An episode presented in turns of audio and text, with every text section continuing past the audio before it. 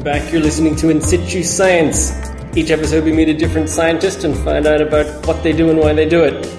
I'm your host, James O'Hanlon, and this episode, it's my pleasure to be joined by a PhD student, an entomologist, and card shark, Leilani Walker. Leilani, thanks for joining me. Thanks for having me on. No worries. So, what's your game? Poker, blackjack? Um, 500 actually. Do you play that in Australia? I have no idea. I don't know. Don't- one person. Okay, fair enough. Do you play it in Canada? no, um, uh, it's it's like bridge basically. It's it's Kiwis are obsessed about this game, but it's it's basically bridge. Okay. Except people who play bridge will say that bridge is infinitely superior. but but yeah, no, five, 500 is my game. Um, my brother and cousins and I spent hours that we should have been outside having childhoods Yeah. inside counting cards. Did this contribute to your coming up with the idea of having a insect themed cards? Um, I think I think it did. I when I when I first thought of doing the insect cards, the idea actually popped into my head fully formed while in the shower because that's where you have all your good ideas Yeah. and a few bad ones. But um, but there, but when I thought about it, I, I was reminded of this pack of cards that my cousins and I because we played cards so often, we went through quite a few. But it was a pack of Marvel playing cards, which each had different characters because this was a time before everyone knew every Marvel character ever. um, but uh, but yeah, so so I, I, I had very firm memories of not knowing who any of these characters were, but by the end of the summer, knowing their names, knowing visually what they looked like, and so basically, it's just meant that when I had the idea about having playing cards with native New Zealand insects on them, it just it, I, I just felt confident that it was a way to, um, I guess, promote species visually. So, we should clarify for people listening, you're working with a scientific illustrator to release a set of cards. Yep. Regular playing cards. Yep. Yep. Every, every single card will have a different New Zealand Yes, insect so on it. a total of 52. Um, and these are on the faces, not on the back. Some people, everyone seems to think they're going to be on the back of the cards, which doesn't quite make sense. Yep. But yep, so we'll have the species on the face cards with species names, um, and the jokers are going to be the New Zealand Entomological Society logo because because they bankrolled us, and we are very very grateful for that. How do they feel about being jokers, though? Um, I think they, I think they, I think they'd quite like it. Okay. Actually, I think they'll be okay with it. Um, yeah, and so they'll have information about the insects on the cards? So- or is it just visual? There will be a, there will be information on the pack about how to get to a website, and on the website we'll be hosting the illustrations themselves and um, a short description about each of the insects. We also there's also this cool app called Aurasma, which I think a few conferences use every now and again. But basically, it's an app, and we want to set this up where you open up the app and you it kind of sets up a camera type thing on your phone, and if you put the card image um, in front of the camera, it will recognize it and it can bring up information or photographs or web pages. So we think that'd be a really cool thing to do Yeah. as well with that. Just to narrow the It's like the augmented reality. Yeah, Is that what it yeah, is? yeah, yeah, that's what it is. Right. And it's just about narrowing the distance between the cards themselves and the information about Yeah. the insects. All right. So who's doing all the illustrations?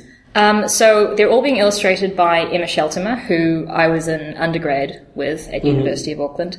Um, she was doing some. She's studying as scientific illustrator now, and she was doing some work for our lab, kind of official publication All level right. illustration work for us. And um, at the time, I was working on a proposal for a, a picture book about insects, kind of for the public to improve awareness or just to make people think that they're not horrible and gross and things like that. Um, and Emma was around, and I thought this is a great opportunity for us to work together. Yeah. And um, the picture book didn't actually end up going anywhere, just bureaucracy and things happened. But but then came up with the idea with the cards and just sort of sidestepped the whole thing. But the cards aren't available just yet. No, um, we're looking at uh, November 21st as uh, opening pre-orders. Uh, they're being made as we speak and should be in the country by, and by country I mean New Zealand, early December, just to clarify. We'll we'll try to get the podcast out around then, and Yeah. hopefully you can Yeah, yeah, yeah. find out about it. So if people are interested in pre-ordering them, Um, so we have an, a website which is nzinsectcards.nz, uh, dot NZ, and we'll have information about the online store and various updates and things just off that website. That's the hub, anyway. So who got to decide what insects go on? I did. I did. I got to decide all of them.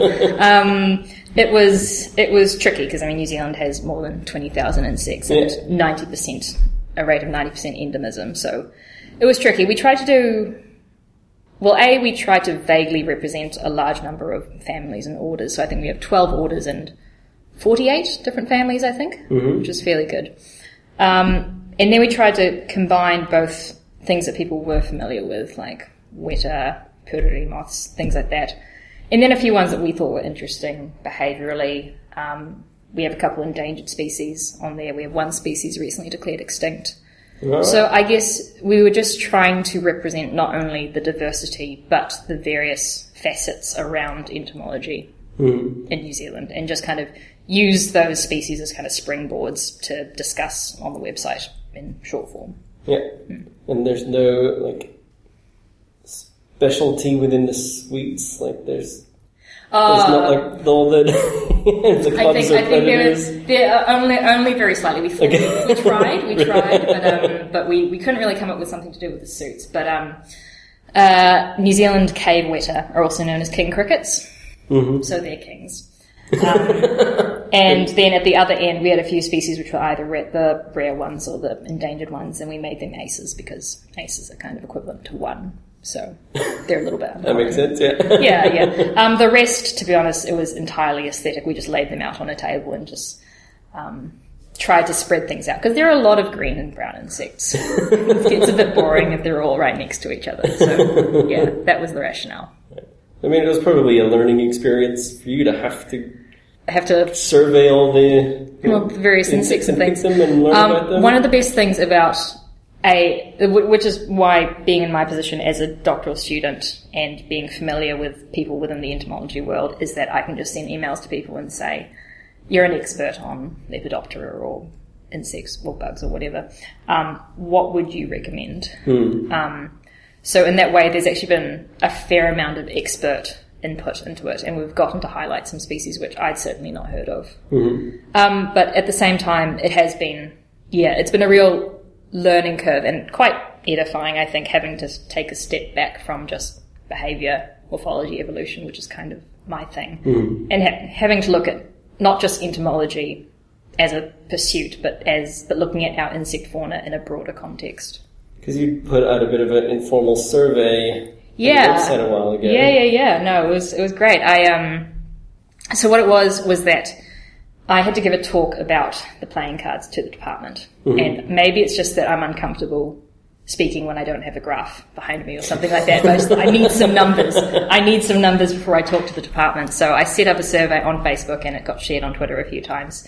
And it was just three questions. The first one was, um, can you list ten New Zealand birds, and I didn't say native or endemic or anything like that because I wanted a range of people to answer. Then I said, "Can you name ten New Zealand insects?" Um, and then I just asked them. There was a multiple choice question about, you know, I studied biology in high school, or I have no background in it, or I, I'm a trained entomologist, and got about 137 responses, which was pretty good for an informal Facebook survey. But um, what we found was that across all backgrounds, um, on average, everyone could name 10 New Zealand birds, and they generally were endemic birds, endemic or native anyway.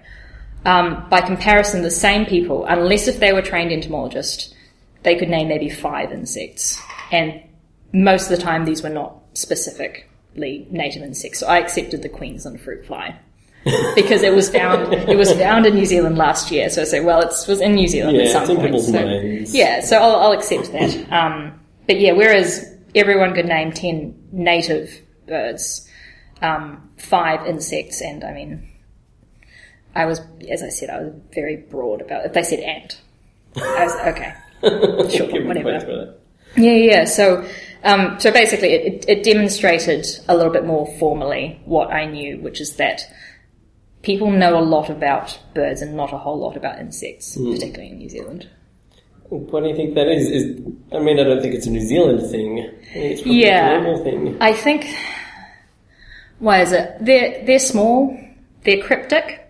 Um, they yeah, people people don't tend to notice them until they get into your face. You kind of you can hear birds, you can see them, and things like that.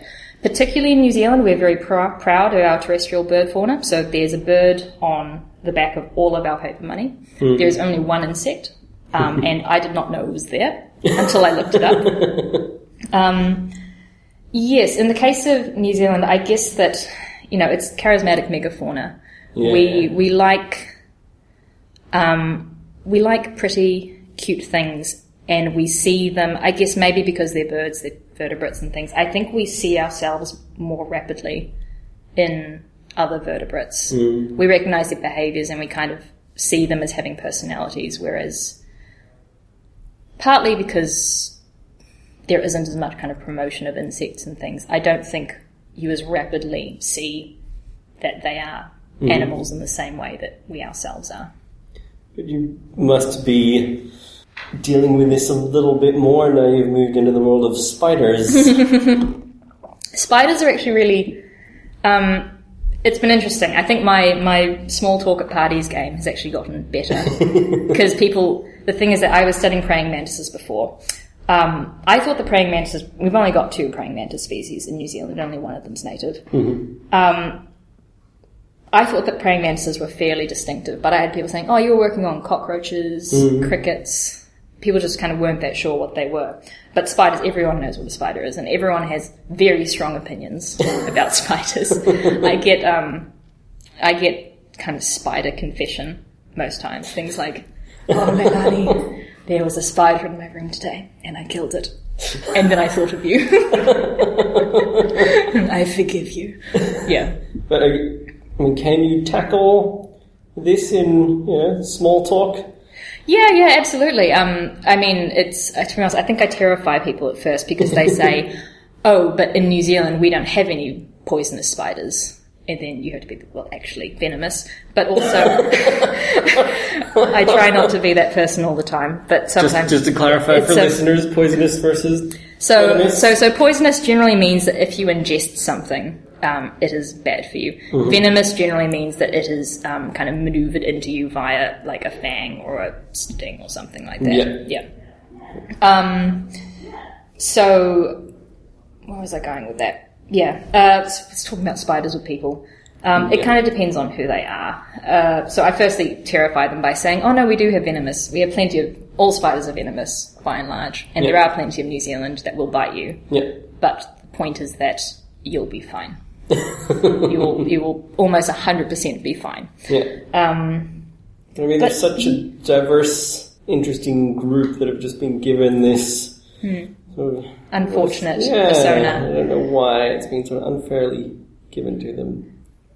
Yeah, I'm not. I, I I don't really know where it's come from because in many ways, because you, you kind of look at legends and things like that around spiders from around the world, and they have some interesting personas in different cultures. Like, um, so in Maori lore, they um, they taught. I can't remember who it was. I feel really bad. They taught. They, they they basically taught this kind of ancestor how to build canoes out of trees and things, and they're kind of Oh. these these bringers of knowledge, and they build these kind of silk web um, ladders up to the heavens and things. Um, and in other cultures, they you know they have this persona of the trickster, and in some ways, I think that that's given that there's such amazing behavioral subjects because of all the things from web building, cannibalism, signaling, dancing, all that kind of thing. Um, that's actually a really good way to start changing people's minds about things. It's because it's it's in the behaviors that I think we see the humor and we see, you know, we start seeing ourselves in those. And spiders are great for that. Um, And you're working specifically on spider behavior of these big sheet web Mm-hmm. yeah, spiders. you're big softies. I'm guessing that means they have big webs. They have big webs. sheety. Yes, exactly. Um, so uh, they, so these sheet-web spiders, genus Cambridgea, they have these um, large horizontal, thick main sheets, and the Orkin species, um, which is the one I study, they build webs up to a meter squared, Oh, which is fairly big. yeah. Um, and the spiders hang out underneath there, and things fly in um, above it. There are these knockdown threads above the main sheet. So the, sh- the sheet's like horizontal. Yeah. And they're hanging under it. Yep, yep, yep. It's like a big trampoline. um, and then insects fall into it. I think it's quite loose, which means that when insects fall into it, they kind of, um, it kind of, uh, Bites. yep, and then it comes running over and basically just bites through and pulls it over, pulls it through. yeah, yeah, yeah. And the spiders themselves are quite big too, aren't they? Like, They're big for New Zealand standards, which is sort of, um, size of your hand big or size of your face big? Oh, ni- neither of those. Not even that big. No, they're, they're sort of um, uh, body size, maybe a couple centimeters, leg size, leg length, maybe up to ten centimeters, something like that. Which is big by New Zealand standards. Yeah, used to Australian spiders. Yeah, no, nothing like that. nothing like that. No, no. And these guys are big softies as well. They're scared of everything. It's very cute. And these are not harmful to people. Um, there are some records. I saw a great. Um, I was doing some work in museums, looking through the specimens and things, and the best collection record I saw was one of these guys had been found in a hairdresser's, and it said the collection method was it bit the hairdresser. That was on the collection label. Yeah.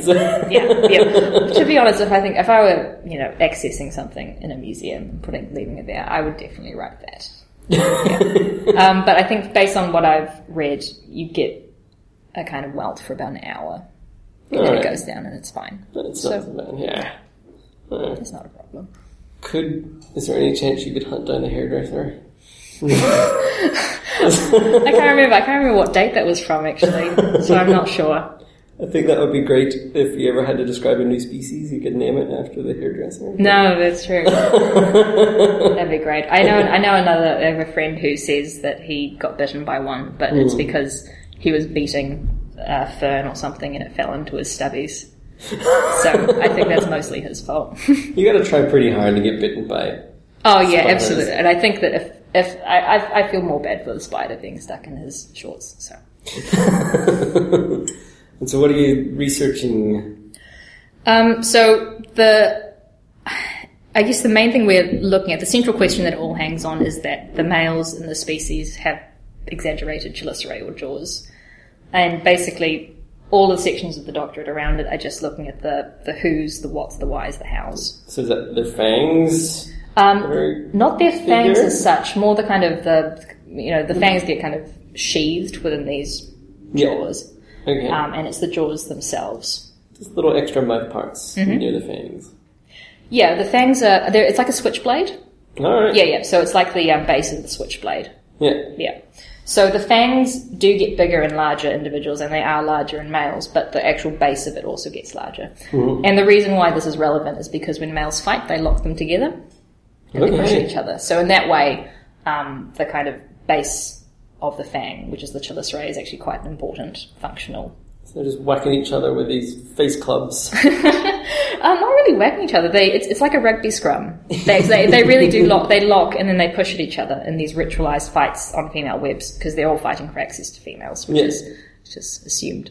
Um, but yeah, so they usually these fights usually don't end in um, death, but every now and again a fang kind of gets hooked round the chelicerae and gets stuck into the cephalothorax, and Yeah. that tends to result in death. So is the idea that the bigger your face clubs, the better a male you are? Well, I mean, that, that was the idea. So what we were looking at was, so given that we saw this and given that we knew that they fought, although we hadn't really seen them doing it, um, it seemed reasonable to expect that males fighting each other would be a good chance to make use of having larger jaws. And these spiders kind of, they, they follow a pattern called positive allometry, which is that small males have jaws of a certain size, large males have kind of absurdly large jaws. Yeah, Okay. so they're no, not like they're in proportion. Yeah, so they become disproportionately large in Yeah. larger males, which which kind of makes sense when you think you kind of think, okay, so maybe large males because they have disproportionately large jaws, it makes them better fighters. So we ran all these um, fighting trials where basically just in my spare room we had all these females set up with webs, and we'd put males onto them and just see how they fought and who won. And like your spare room in your house. Yes. Okay. It's the Yes. life of a scientist. Yes, yes. In spider And the fights. worst, the worst bit as well was that I had to have a red light on in the window because um, because the spiders the spiders can't see red light, but I can. So Yeah. So they was think they're in darkness. yeah, yeah, exactly. you just so they, look like you're in a shady establishment. Yeah, yeah, yeah, yeah. Exactly. My husband was thrilled. Um, yeah, and so we, we ran all these trials and base and the the results it's it's tricky because you have these large spiders. Larger spiders tend to win fights more often, which makes sense. Um, but it also makes it very difficult to pair out the effect of having a larger weapon as well, because being a larger male, you tend to have a larger set of jaws. So separating out that information has been tricky, and we have some possible explanations as to why larger males might have larger jaws. One of them being that um, this is more around kind of contest assessment sort of thing. So fights tend to last longer and they tend to escalate further depending on um, how much, how long the fights tend to go on for. And how long the fights tend to go on for depends on how long the loser wants to stay involved. Because fights are ultimately decided by when the loser gives up. Basically, what else, what the, what the spiders that I study do, there are a couple of different things. There's like, there, there are ways of assessing your chances in a fight. Um, there's self-assessment, which is kind of, it's sort of like looking in, your, in the mirror at a gym and kind of going, yeah, I, I You, rate- you can personify I- this yeah, yeah, yeah. I- analogy if you like. yeah. So it's it's a, it's like it's like a boxer looking at himself in the gym and or kind of on the scales I mean, like, I rate my chances. Yeah. I'm pretty good at this kind of thing. Um, and that's self assessment. So given that um, in a fight you think I'm pretty good, I'll stay in a fight for however long it takes. yeah. Um, by contrast, mutual assessment is when you take into account your opponent. So it's more like you visually sizing up or using whatever signals are available to you. It's, so it's like sizing someone up in a bar fight. um, if they're a similar size to you, you think, okay, I'm gonna, I'm gonna fight this out and stay as long as I can. Yeah. If the guy is substantially larger than you, you're probably gonna duck out pretty fast. Yeah. Um, so what my spiders do is that they use self-assessment, um, which means that smaller individuals don't rate their chances that highly, and they'll stay in for a small amount of time. Yeah. Larger individuals, they seem to know it. I don't know how they know it. I was just going to ask, how do they know they're? I don't know that. Um, it's probably got something to do with uh, feeding success as juveniles, I think, because adult size is ultimately decided by feeding success Yeah. as juveniles. But I'm not sure specifically. Either way, large large individuals tend to stay in fights for longest. Small ones tend to, you know, leave pretty fast, regardless of how big their opponent is. All right. It's Yeah. pretty incredible that these little critters have some sort of a concept of self when you think about it. I think that's. I think maybe saying concept of self is possibly giving them too much credit. Um, I, I, I mean, I mean, whether whether it's a case that they have a threshold of kind of, I will, I will, um, you know, I will perform this much energetic work Yeah. up to this point, and then I get tired and I leave, Yeah. or whether it's actually processing kind of risks of what's my probability of winning this fight versus the risks of damage to myself Yeah. um, it's kind of tricky to figure out which that is. yeah. And you have to take into account what the animal can actually process. Hmm. Um, but where that, where I was going with that is that given that my species tend to base how long they stay in a fight for based on how big they are, so only the big ones tend to stay in the fight. Um, it means that the big ones are the only ones who really get as far as locking their jaws together. Prior to that point, they just kind of push at each other with their legs.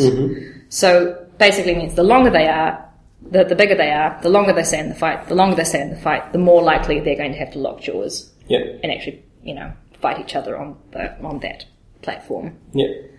which might be sufficient reason for only large males to develop really large jaws. So if large males are fighting each other for access Mm-hmm. to females, do you think there's a chance that there's an alternative strategy for the little males? Are they sneaking in? I haven't, I haven't seen it. I think it's very possible. Yeah. um, for a couple of reasons. Number one, there's a closely related, there's a species that's related, um, which there are a few species actually which show evidence of um, discontinuity in male morphology. So you get male, you get a little peak of small males, you get a peak of large males. The small males tend to be morphologically more similar to females. So you ended up in in a position where you're spending the next, what, three or four years Hmm. thinking very focused on spiders and spider behavior. Mm-hmm. But I was, I was stalking you online, as I do Yeah. With my podcast guests, Mm-hmm. I noticed that your original degree was in biology and English literature. Yeah. Yeah. Does this mean that uh, there was some point where you had to decide you're going to go down the biology way? Yeah, yeah, yeah. Um, so basically, I was actually, to be honest, until the end of, until maybe the last term of high school, I was actually going to do medicine. Um, and then I had an English teacher in year 13, which was our last year of school, who just kind of blew my mind.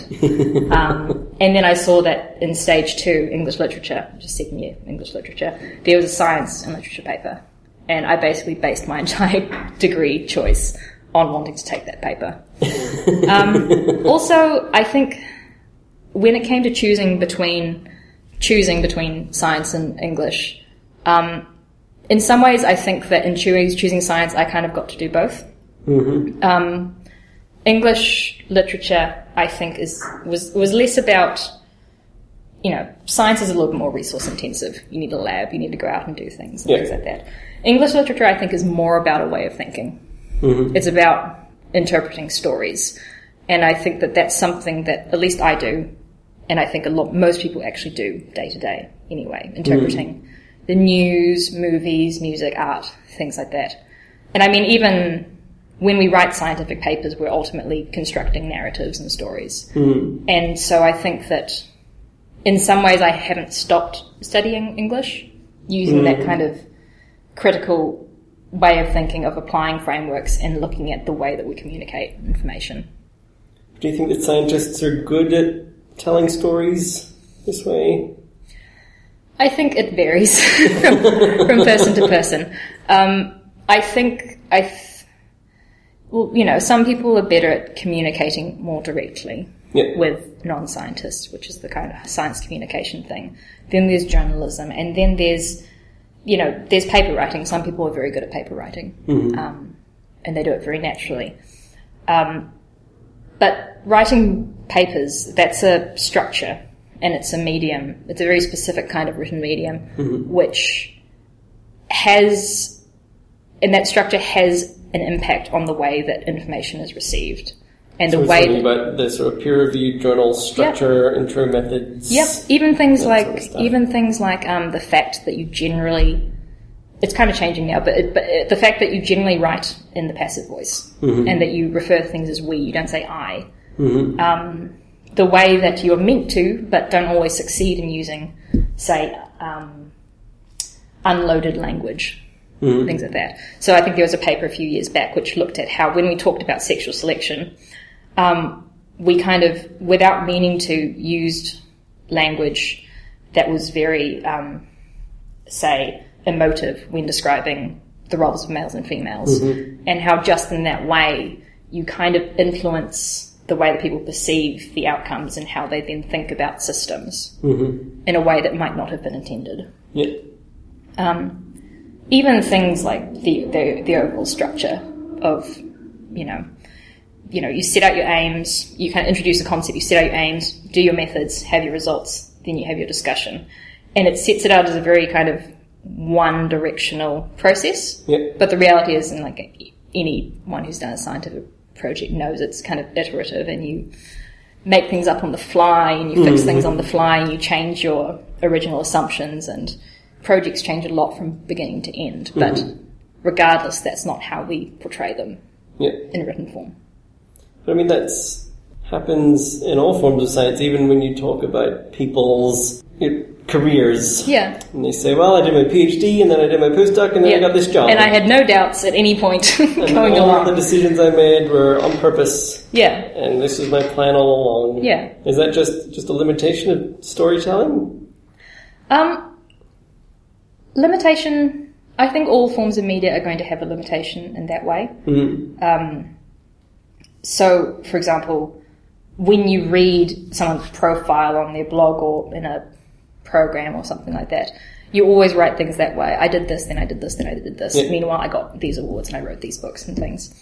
Um, but people will portray themselves in very different ways, like on this podcast. Um, you know, if they keep a journal or things like that. I don't think it's a question of certain things having, you know, being better, certain media being better than others. I think it's more just a question of being aware of what those limitations are. Mm. And particularly for things like journals and blogs, or basically anything which is going to have an impact on A, the way people think, B, the type of questions that get asked and the kind of answers that get funded or published or mm. things like that. I think it's just important to be conscious of what information is kind of getting lost or being deliberately obfuscated. I mean, it's a problem because scientists don't.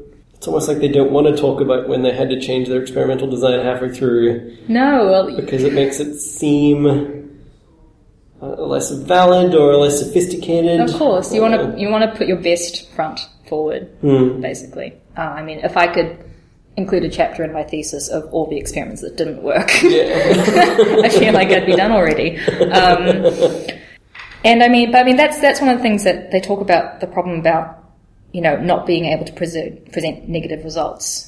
And, Yeah. and how that influences not only the types of science they get funded, but it creates pressures on scientists and how they present themselves, how they operate. Mm. And it has these quite ethical kind of follow-ons. But that's just not, that, that's both a question of the way that we present our research, but it's also about the kind of environment and the community mm. around that.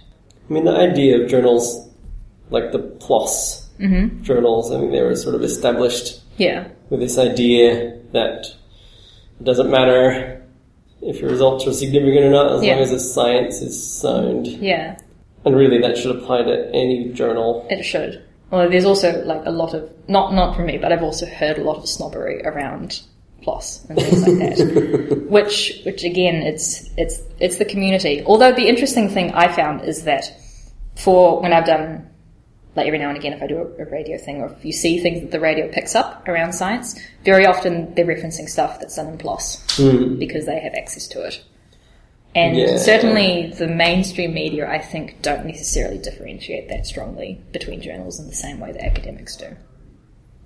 It's probably just got a lot to do with advertising dollars as well, right? I mean, your big journals like Nature and Science can show that they have a huge readership because they get lots of citations Hmm. Yeah. and can get Yeah, advertising dollars. I guess so.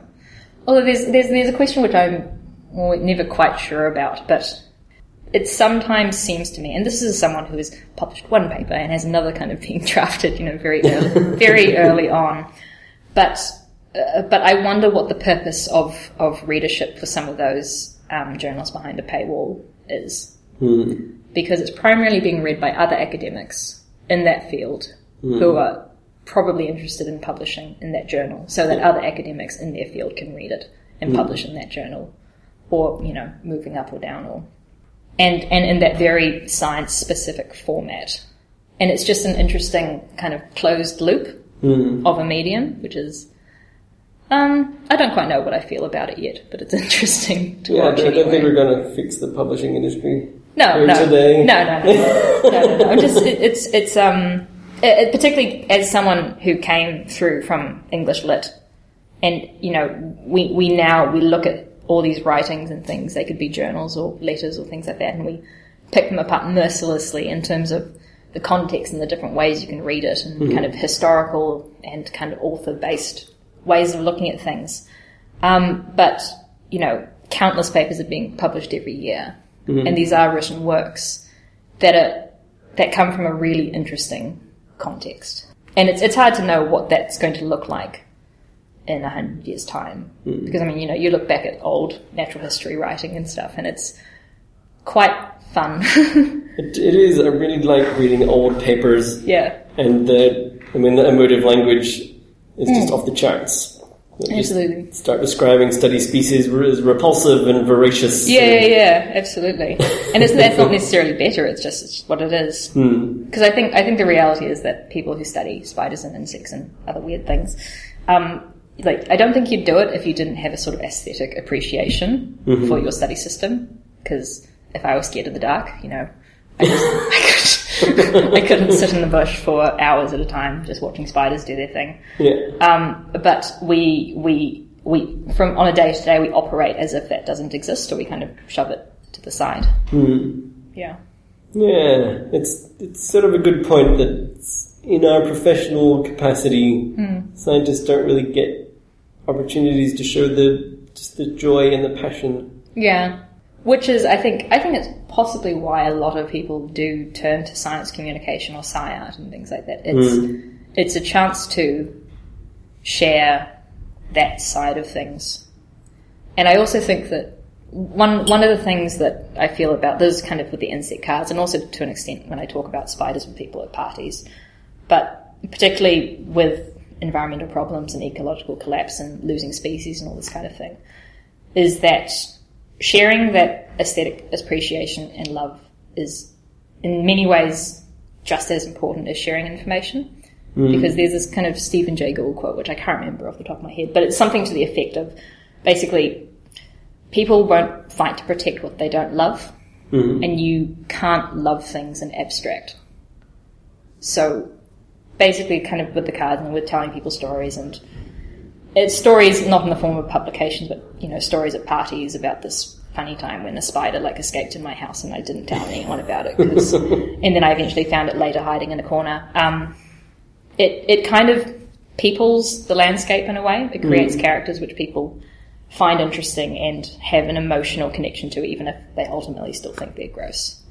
So I think that kind of thing's really important. So speaking of art and expression, Mm-hmm. One of my other gold finds when I was stalking you was that you're in the Auckland Youth Choir. Yeah, How long have you been doing that for? long time. I'm stretching the definition of youth. Oh, really? I'm, I'm, I'm, I'm heading towards the upper limit. I'm heading towards the upper limit. Yeah. Is there an upper limit? There is an upper limit. I think. Yeah. Yeah. Yeah. Yeah. I won't say what it is, but um, but yeah, there is an upper limit. But yeah, I've been in that there for about eight years. yeah. Yeah. What's what's your range? You, I'm a soprano. uh, okay. Yeah. Um, but high notes scare me, so there's that. But um, I I don't know what kind of mental state I'd be in if I didn't have choir every week. Hmm. But in some respects, I also feel like doing mu- music has been a really interesting contrast, and in some ways, not really even a contrast to science. In as much that I think that, particularly when you do highly theoretical, really blue sky research, it often feels a lot like you're a musician. Hmm. In that there's no money. Um, um, and in many ways, your primary output of all your work or rehearsals and things like that is sharing it directly with people hmm. and sharing experiences and generating experiences or emotional connections with other people. Hmm. So, in some respects, it's the same thing. Well, I guess that what people see when you perform has been brought to them by years and hours of hard work and Exactly. dedication. And you don't tell them about all the awful rehearsals you had. you still present your best as if it was all fine. So if people want to hear more about your stories and your thoughts and that on science, you've got a website. I, I have a blog, yes, which is just Leilani Walker. It's a WordPress.wordpress.com. Um, although I don't put many thoughts up there all the time because um, sometimes I feel like my thoughts should stay in my head. Because not everyone, not everyone, not everyone needs to hear. Um, but I have many thoughts. Yes. And you're on Twitter as well. Yep, um, Lani Pai. That's L A N I P A I. And I really wish I had like known that I was eventually going to use that Twitter handle for my work, or else I wouldn't have gone with that. It's not too late to change. It's like it's like old Hotmail accounts, you know. yeah. They say, oh, by the way, you need an email address for your CV. Go, I'm going to go get a new email address. I think I've still got my old Hotmail floating around somewhere. Mm, I think my one had the word marshmallow in it. I think it's not appropriate. My one was Lonely Lloyd at Hotmail. Lonely Lloyd. Yeah. That's not too bad. Well, actually, no, it is quite bad. It's pretty creepy. It's quite creepy. Why was it Lonely Lloyd? there was an old petrol station near my house when I was growing This is up. getting more and more creepy. It was called Lloyd's Petroleum, and it just had one little old man working in it. Was he called Lloyd? I assume so. Lloyd's Petroleum. Okay. And so me and my sister just had this running joke about Lonely Lloyd in his petrol station. And so when I came to make my first Hotmail address, I thought Lonely Lloyd, that'll be funny. Yeah, yeah. Fair enough. Fair enough. No. Yeah. Yeah. No, I literally just opened the dictionary in two different places and just picked the first word I found. One of them was marshmallow. right. You can contact Leilani at Marshmallow. No. Hotmail. No, just go to Twitter. Alright, we should wrap things up. Thanks so much for joining me, Leilani. Thank you for having me. No worries. Thanks for joining us on the podcast. You can follow In Situ Science on Twitter as well with the handle at In Situ Science. You can follow me with the handle at JMO Hanlon. And we have a website at insituscience.com. Thank you once again, and we'll see you next time.